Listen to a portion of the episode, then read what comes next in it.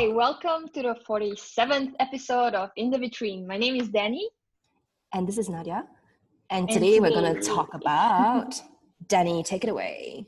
Logomania. Why do we love logos so much? Do I love logos? I don't know. But I realize now that if we do video, we can do like hand gestures and be yes. totally uncool. I love that. Okay. Um, I love it. So yeah, okay. We're going to talk about logomania. Um, and I think it kind of made us think about whether we like logos, and I'm not sure for myself. Yeah, it's an oscillating thing. I mean, it does bring a lot of attention to oneself when you wear the logos, and I think it sends quite a lot of different messaging, which we will think about today as we think about the past of logomania and how we've yeah. seen it currently. So obviously branding or like making a logo probably has been there since, I don't know, since cavemen started exchanging things with each other and trying to mark whose work was what, I'm imagining. Uh, but mm. we've seen it on cattle, like on animals, on anything that people have tried to own. And so when we think about fashion, since the beginning of like the fashion system and couturiers, couturiers have like put in like their kind of logos or their signatures onto their garments from the beginning to kind of show this is an original, this was made by whose hand, et cetera, et cetera. But I guess the logomania we're thinking about today is more of like the big luxury brand logomania that kind of began in the eighties. Yeah, for sure. Um, I'm just thinking about, you know, the idea of like brands being really attractive through, you know, H and M collaborating with brands as well. Do you know what I mean? You know, so yes. the idea of logos and brands, I mean, it's it's something that's coveted, something that's aspirational. And I was also just thinking about what I own that has logos that are really prominent. So mm-hmm. um, I think my first big purchase was a Y S L bag, um, the Kabas Chic. Uh, mm-hmm. With Y, of course, and um, and I thought when I bought that, um, it was like a symbol of like I don't know, like maturity or like financial independence and and all that. And this was I think back in maybe like eight, eight, seven, eight years ago. Um, and I I still carry it till today. Um, I'm sure you've seen it before. The one that I like just dumped anywhere. Um, you know, but the idea of that Y, right? It's like, if you know, you know, why stands for what. And, you know, it, I guess the idea of logos meaning something is also that it signifies you can afford it. There's the idea that it's expensive. If you can afford to buy that, then, you know, you're of a certain status, a certain yeah. class. Um, yeah. And I have throughout the years, you know, I mean, I think we've talked about this in the previous episode. I like to buy things and sell things off again, and I like to buy things secondhand. And you know, I'm always looking for um really interesting bags, I guess, you know, that I can buy secondhand and then like sell off again. And I feel like as I have grown, if I could say more discerning over the years, I try to find um things that are not that obviously, you know, like I don't know, Chanel or Y S L or anything like that, but more like, oh, this is an interesting kind of design, and um, only people who are like super in the know of what the brand has pushed out would know what it is. Mm. Yeah. What about yeah. for you, Danny? Do you do you buy anything with logos? Um, not really, but I think, I mean, if we're talk we're talking about overt logos. Mm-hmm. Um.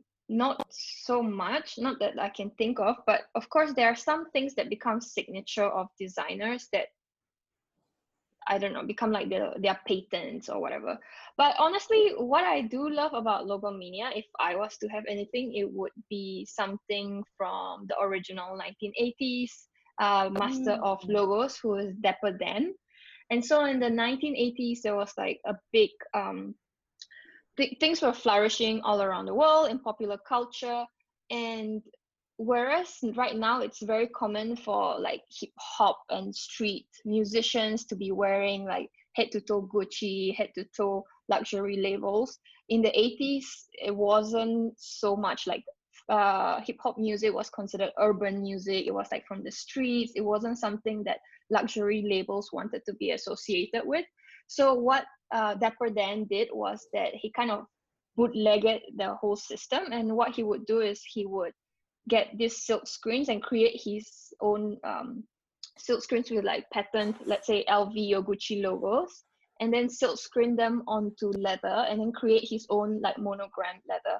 And from that leather, mm. he would create this amazing um, street inspired oversized jackets and like head to toe looks for different mm. musicians or uh, black celebrities like Mike Tyson. Uh, Naomi Campbell went there, many uh, L L Cool J. So all these big musicians kind of elevated their look by wearing uh, these monogram garments that were actually not real, but were all custom made by Dapper Dan. However, in nineteen ninety-two, Gucci actually kind of sued him and said that he was like bootlegging, and they shut down his atelier in Harlem.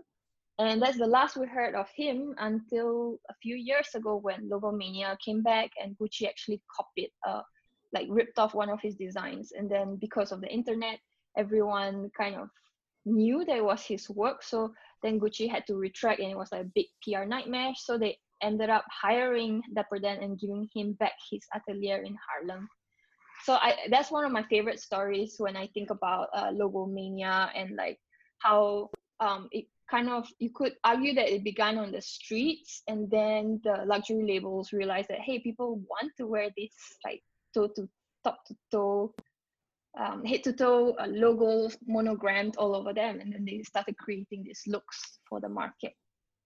Yeah, definitely. I mean, that's a really interesting story because it kind of came full circle. Yeah. Um, yeah. And um, I'm also just thinking about, you know, why it is that people love these logos in the eighties. I mean, because there was this ostentatious display of wealth um, that people were really going for. There was the idea that, you know, part of your identity would be written by what you chose to wear. Um, and, you know, all these brands and what they stood for, they were a shorthand for people to say, well, that's me too, you know, and I'm part of this group too. Um, So I'm just thinking also about, you know, other brands at this time that were really popular. And of course, one of the things, uh, one of the brands would be Calvin Klein. You know, like in the eighties, yeah. you had, uh, well, I guess in the late eighties, early nineties, you know, when there was the campaign, like, you know, nothing between me and my Calvins, right? So it's not even like Calvin Klein's, but nothing between me and my Calvins. And it's so familiar because you're using the first name. First name, um, yeah. Just like yeah, Beyonce, like a first name basis. Exactly, you know, it's like... before that even happened. And uh, I'm thinking about that really iconic image that was shot by Herb Ritz in nineteen ninety-two, when it's Mark Wahlberg or Marky Mark with um, Kate Moss. And at this time, I think Kate Moss was the new name, and uh, Mark was, Mark, like my friend too, Mark, um, was also much better known. And they were just sort of like Kate Moss is sitting on Mark Wahlberg. And you can see like the band, the waistband of the underwear is, you know, very visible. I'm not peeking out, just like shown. Um, and it just says Calvin Klein. And it was such a sexy thing to wear, apparently. I mean, I, I don't think it's going to happen now because, yeah, I just can't fathom that happening. Now it's more about like showing your bras, your bralettes. Um, yeah, I, I guess it was like a very, again, like back to our underwear episode, it's like um, showing something that's meant to be covered, right? It, it, yeah. And, then it's a bit risque. Um, yeah, and, and that kind of also is a different type of logomania. So it became really about the name. So we had people like Tommy Hilfiger also being right. like the name and the, that red, white, and blue color that you wanted yeah. to be seen. Yeah, and then these logos also kind of got tied up with celebrities, you know. So like in these campaigns, they always use celebrities like Tommy Hilfiger. I remember like Aaliyah was really um, the face of Tommy Hilfiger, right? Yeah. Me, my, like Tommy Girl. Um, yes. And so when you wore these logos, like you, there's no question about it. It's like if you're wearing Tommy Hilfiger, you're like, oh, you're as cool as Aaliyah. You're a Tommy Girl like Aaliyah. Um, you know, if you wear Calvin Klein's, you are like, you know, in the ranks of like all these people. And of course, at, a, at that time, there was also like the fragrances, right? C K one and all that. So, yes. you know, you could really literally like wear everything and be that brand. Um, and I think that kind of translated into, um, I think maybe the two thousands, we would see that in, in China. I mean, that's, that was kind of the joke, right? You know, they, they would say like, if you are a, a Nouveau uh, Riche, then you would be wearing like, you know, top to toe like logos. I mean, this was way before like it became cool with like Gucci and whatnot. Like or yeah. in, in any but, way, like a pop rap kind of thing.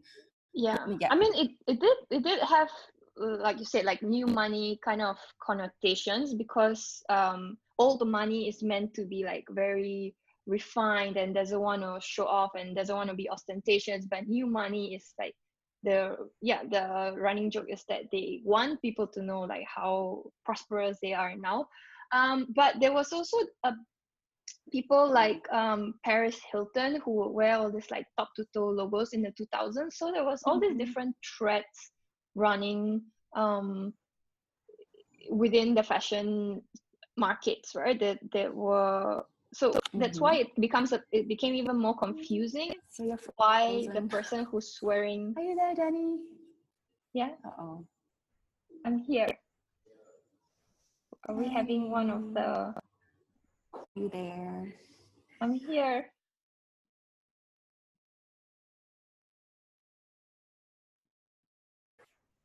Hello. Yes, I think I lost you Wait. for a while there. I was about to text you. Yeah, I w- I w- I've been here the whole time. It was just um. Oh no. Thing, it, I think you were jammed. Let me just put this so I can. Like. Okay. Sure. Then I'll pick it up. Uh, what do I continue with? Mm. Um, Maybe we just go back to like the new money. Okay, great. Yeah, yeah. I caught what you said um, about um, Paris Hilton. Yes. So the in in the two thousands there was like also another running thread with people like Paris Hilton, who's like a heiress and like uh, inherited lots of money, and she would also wear um, head to toe logos, and she did it as like it's meant to be very ostentatious and it's meant, but she could afford to look cheap, you mm. know, like because mm-hmm. she, people know that she is like rich. So then yeah, there is so- all this mixed signaling of like taste and bad taste and money, and that have been that have gotten um, intermingled with logomania. Yeah, and I think um, well, I guess that for for her that might have been an ironic thing. So it's like, well, I can do this, and but the thing is, um, I think lots of people were also thinking she was quite crass in how she was dressing, yes. and it kind of tied in with the reality show she did with Nicole Richie, right, A Simple Life.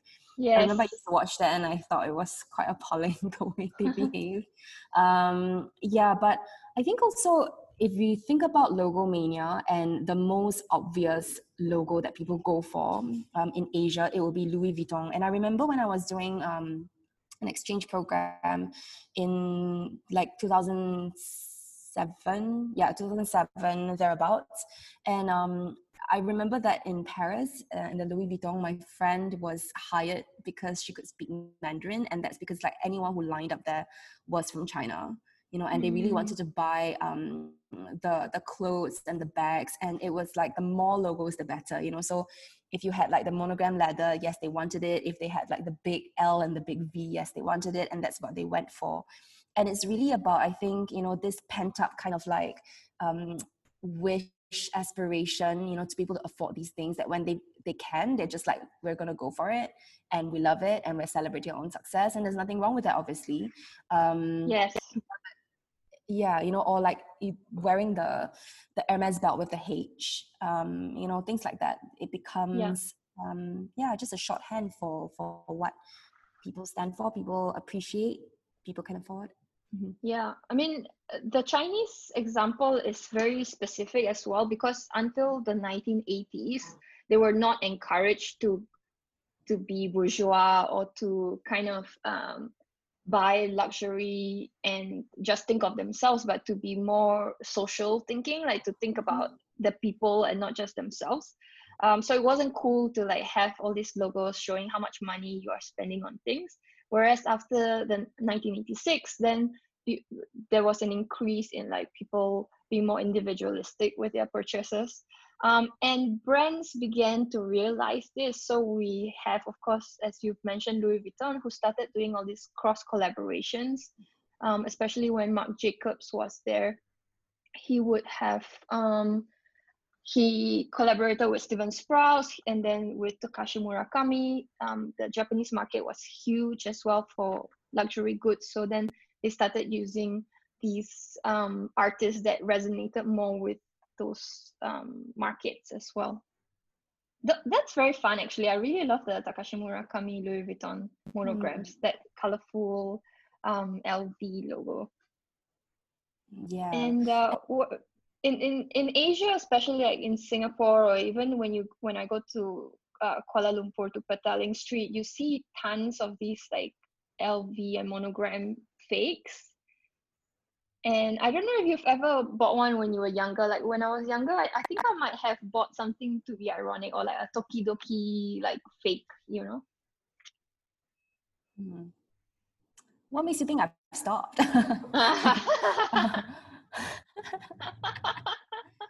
Yeah, I have. I haven't um, seen them. Yes, you have, but you don't. You didn't think they were fake. Oh, I didn't know. No, I think yeah. It's it's funny because I've I've had this conversation with um others as well about how like actually you know the ironic thing is like you try to buy these branded things to or like this really big logo things to show like oh I can afford it and it's says something about me. But then what happens is if you look like somebody who wouldn't buy a fake and then you buy a fake, no one's gonna think it's fake. Do you know what I mean? That's true. So it's almost as if like you yeah, as an individual it's so much can also more than just the object. Yeah. Yeah. So as an individual, you can also influence how other people think about what you have. Yeah. So anyway, I have I have fake things, Danny. As you know. So one of my best purchases. Um, I know people are gonna be like, how could you? How dare you? But actually, all my students know that I do this and that I, I find it funny sometimes. Um, and I I don't. You know, to me, this is what I think, okay? If you're not someone who's going to buy luxury anyway because you can't afford it or, like, you just don't want to, then it's like there's no love lost there. You, you were never going to, you know? So in my mind, and this might be controversial, I think that people who buy counterfeit luxury products, there's, like, a market for it and there's, like, an audience for it, um, you know, and it's different from, yeah, the ones who would buy the, the real deal, so to speak. And anyway, the real deal is really expensive because it's totally marked up, and part of what makes it alluring and exciting is because it's so expensive. Yeah. Okay, just putting it out there. Not sure that it's, it's a popular stance. Um, but, okay, I must say there was once I bought a pair of um, Gucci loafers, and I delighted in telling everyone it was oh, no, not real because nobody thought it was not real. So they were um, really so good fake. Yeah, they were really good fake. I mean, I can give you the account and you can go and buy it. But like, you know, in, in the counterfeit industry, there's like um the the one-to-one, right? The grade A A, the grade B, grade C and whatnot. So yeah, so there's this account I've been following. Um, I haven't bought something in a long time actually, but uh, I bought these those Gucci loafers that were really popular for a while. The one that's that the were one furry fur? and stuff. Yeah, oh, okay, yes. I didn't buy the fur one because I, I find okay. it very gross. Like I'm I have, I'm sweaty feet, so no. Um, but I bought the the one with the embroidered like flower, like the rose on top of it. So it wasn't. So it was very obviously Gucci. It's not very like logo logo kind of. Um, uh, pair of shoes. But if you're talking about counterfeit and how, you know, um, the whole idea of counterfeit goods is really that it must be recognizable, then, well, it was super recognizable and everything was very well made. I got like, you know, even the soles were like done well with like the Gucci um, brand, and um, it came in a Gucci box. It even came with like a receipt, like a credit card receipt. It was so weird. So funny. That yeah, is hilarious. It, yeah, it's like from a, it's supposedly a from a card shop in China. I know, it's so weird. I have it so, in my desk. So they at work. They did want you to believe that it was real. I feel like they were trying to give you the experience you okay. would if you bought it real. Yeah, but it was yeah, it was really good. And uh, me being me, I was just telling everyone, look at my shoes. Do you think they're real? And I'm like, you know what? They're not. So actually that's weird because like if you bought something fake, you want people to think it's real, right? But there I was like buying it and delighting in the fact that it was like not real. And I was showing it to all my students and I was showing them the credit card receipt and just thinking about how like, wow, developed the counterfeit market counterfeit can industry is, yeah. Yeah. That's, that's, that's, a, that's quite interesting also from a psychological point of view. Like there's people mm. who say that, um, a lot of millennials wear things ironically so to to kind of acknowledge the fakeness or the counterfeitness of things is to be ironic about it as well. Ooh, I'm a millennial. Oh, so maybe you are ironic. My presentations with students this morning, and someone introduced me to the term Zenials. Oh, yes. Or Zenials. Gen, Gen Z. Yeah. yeah, it's like a Gen Z and millennial, like mash up. Oh, okay, mash up. Oh, yeah, mash up. Woohoo. Yeah. Well, yeah. Um, and- It, it it's also interesting because Logomania did begin from like luxury and has these ties with the street, as we've seen with Dapper Dan. But then in the twenty tens, we began again with a new type of Logomania, which was streetwear Logomania, which is very yeah. strange because streetwear usually is like sports or active wear that doesn't usually cost much. The materials are not like Napa leather or like super beautiful silks, but mostly jerseys and um, denim maybe. But branding has become such a branding has become such an integral part of fashion, especially within the streetwear market, that it has now it, it fetches a lot of money. So as you are talking about the counterfeit market, I'm remembering this Vice documentary about the counterfeit industry in South Korea. And it's not even counterfeit like luxury goods, it's counterfeit Supreme and like streetwear labels. So that's really interesting because for streetwear, it's always about authenticity. It's always about like limited quantities, about the real thing. So to have like a fake streetwear industry, and it's really interesting to think about yeah, why people would do that when the chase and the and the finding of things is meant to be like the the currency of streetwear and of like um, mm. cult labels. I feel like it has something to do with a sense of belonging. I think that the Logomania now versus the Logomania in the eighties might be a bit different. I mean, certainly the age group, I think, is quite different. So for yes. streetwear, it tends to be younger um, or older people trying to be younger, of course. Um, but, you know, the idea is of like belonging to a group or a cult, or like to feel in the know, to be on the inside. Um, And, you know, there's also the idea that when you wear these and you can like go online and you can be part of a community as well, you know, like people trade these all the time too. Um, and, you know, you have the sneakerheads as well. And then you can also do like hashtag Supreme and, and whatever not, and kind of like put yourself out there and brand yourself with the brand, if if that makes sense. And I think just kind of creating this sense of community. Um, Supreme has done really well with that. And also the idea of like limited edition is yeah. something that has very much helped um, that market too. And I think with counterfeit um, streetwear labels, I mean, to me, I'm just wondering like what the price point is, because I know that, you know, streetwear labels, they aren't that forbidding in their prices. No, and I'm wondering not. how how much cheaper it is, you know, for, um, yeah, for that. I'm not sure. Yeah. Hmm. Also, I mean, for collectors, the authenticity and the provenance of something is very important. So if, for, for example, if they are collecting counterfeits, then they will want to know it's a counterfeit, but they are collecting uh, authentic um, garments or shoes or bags, then they will want to know whether it's real or not. However, if it's something that, like, it's a young person trying to, like, wear this cool Supreme top, maybe yeah. they don't mind so much whether it's real or not. I'm it'll be interesting to, to think more about that. Or yeah I don't think I think sometimes also it's just for the gram, you know, as they say. And mm-hmm. like if you're just doing it for the gram and you're not really meeting any people, especially not during the pandemic, like what's stopping you from just buying something counterfeit and then photographing, because no one's going to be able to scrutinize it up close, for instance, to see whether it's real or not. And maybe the idea is like, well, I'm just not going to buy the real thing because I don't have the money for that, or like I refuse to spend the money for that because it's not worth all that. Um, and I'm just kind of taking it for my own means, for my own agenda, for, you know, just... Yeah, so I, I don't know. It's it's a very complicated kind of thing, and who knows what's going to happen next. I mean, I'm just thinking about other brands like, you know, even Vetements, or like the idea of um, how all these luxury labels now also trying to create like limited edition items that are not for wearing. So things like, I don't know, key keychains or like, you know, a pair of chopsticks. Um, yeah. Novelty yeah. items. Novelty items, exactly. And, you know, it's like how, I mean, it's literally like elevating something very everyday with just the logo. Yeah. And it sells for so much more. And honestly, I mean, it's not as if it's super well-made or anything.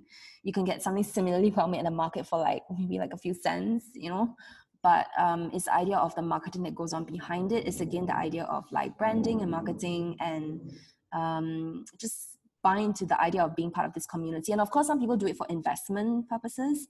Like they buy it and then they sell it off. You know, the idea is that, well, I queued up, I got it first, but then if you want it, you can buy from me. And yeah, there's definitely a market for that because yeah. yeah, some people are just, I don't have the time for it. I can afford it. So I'm just going to like do this on the secondary market. And there are so many like secondary marketplaces, right? Like dedicated yeah. ones and also like very general ones where you can buy these things. Yeah. There's this one called GOAT for for sneakers that go. Oh, okay. Let me know what that. Yeah. That get sold in seconds. Yeah. So I guess the idea of logomania has kind of like morphed a little bit from like super overt monograms to like things that recognizably look like a brand's key designs. Uh, we've also seen how like sometimes the logo, the, the monograms get subverted either like as bootlegs or like get revamped, like for example in Louis Vuitton's uh, Stephen Sprouse and Takashi Murakami collaborations, um, and also the idea of counterfeits and how they have different markets, there's different grades, um, and perhaps why the reason some people choose to wear counterfeits or not.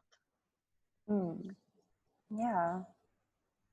And okay. I guess that's all we have for today, and we'll yeah. continue thinking about and spotting monograms and yes. I think this episode kind of morphed into like a different beast as we were talking, um but yeah, lots of strands that we picked up um you know from earlier discussions, and I'm sure we're going to revisit this again when we're talking about other brands or other ideas that we have for the next episode. So thank you for listening. Um, thank you for listening to our ramblings and our musings. And if you like what you listen to, please subscribe to us on Apple Podcasts, Spotify, or SoundCloud. And you can also follow us at In The Between on Instagram. Thank you. Bye. Thank you. Bye.